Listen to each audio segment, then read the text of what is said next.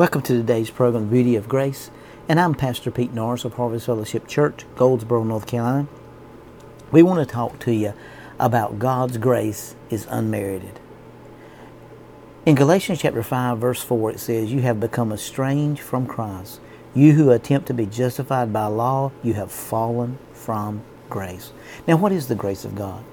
You know, when we think about the grace of God, is God blessing, healing, delivering, prospering you? Because of Jesus. The grace of God is His unearned, unmerited, and undeserved favor towards you simply because of God's finished work on the cross. You know, because of God's grace is based on Jesus' work and not yours, the only way you fall from grace is by believing that you can earn, merit, or deserve it through your obedience and your good work.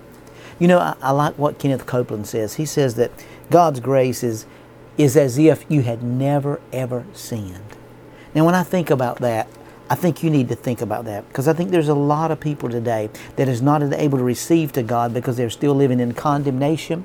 They're still conscious of sin. They think, for example, they're going to get what they get from God based on how good they are.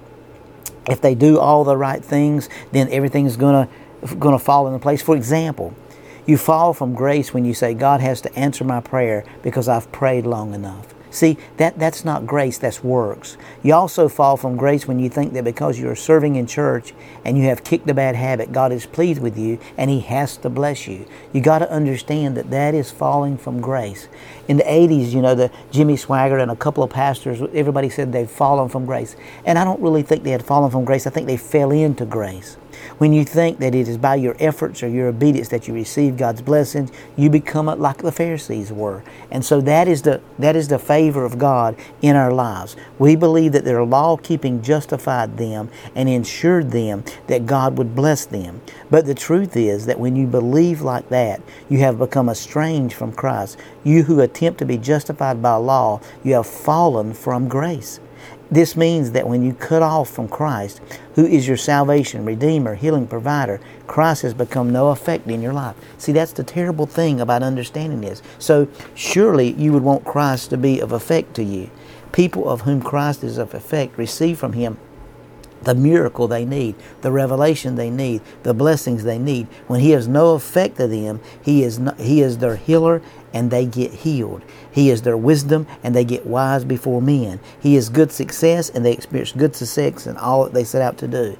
Beloved, Christ is always be of effect to you and to never notify the grace of God operating life. Just remember and believe that it is because of Christ and His finished work, His blood, His stripes, His death, His obedience, that you are justified, healed, and prosper and blessed. The only way you can fall from God's grace is by believing that you can earn, merit, or deserve it through your obedience and your good works. So let me ask you something today. So many times people think, well, you know, God owes this to me. If I pray long enough, if I fast long enough, if I read the Bible long enough, then God is going to bless me. He doesn't have a choice. He's got to bless me. And I understand that mindset. But I want you to understand it's not based on what you do. That's why young Christians can, can get saved and all of a sudden the next week they'll get a miracle. Why? Because they know not based on their works.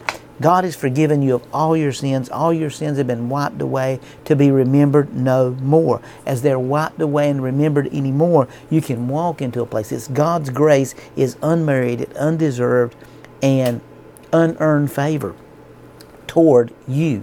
He has favor toward you. He wants to bless you. He wants to make you whole. He wants to make you complete. But you've got to be willing to, to, to receive from Him the things that's been freely given to us. The Holy Spirit reveals those things. Claim those things. Speak those things. We got to understand that we've been completely and totally forgiven of everything past, present, and what you're going to do next week. Past, present, and what you're going to do next week. He has already forgiven you of that. There is now no condemnation to those that are in Christ Jesus. So as we begin to walk in that place of, of abundance and we begin to walk in that place of favor and victory, we've been justified by grace. We've been declared righteous not because we do right, but because of Jesus' finished and complete work on the cross. What a blessing it is to walk in that complete work on the cross that you and I can experience a deeper level with God like we've never experienced before and open ourselves up to walk in that place that is the fullness of God, the revelation of God, and the experience God's power and authority like we never have before.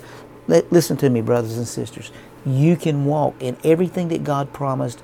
You have it in Jesus' name. That's the beauty of grace.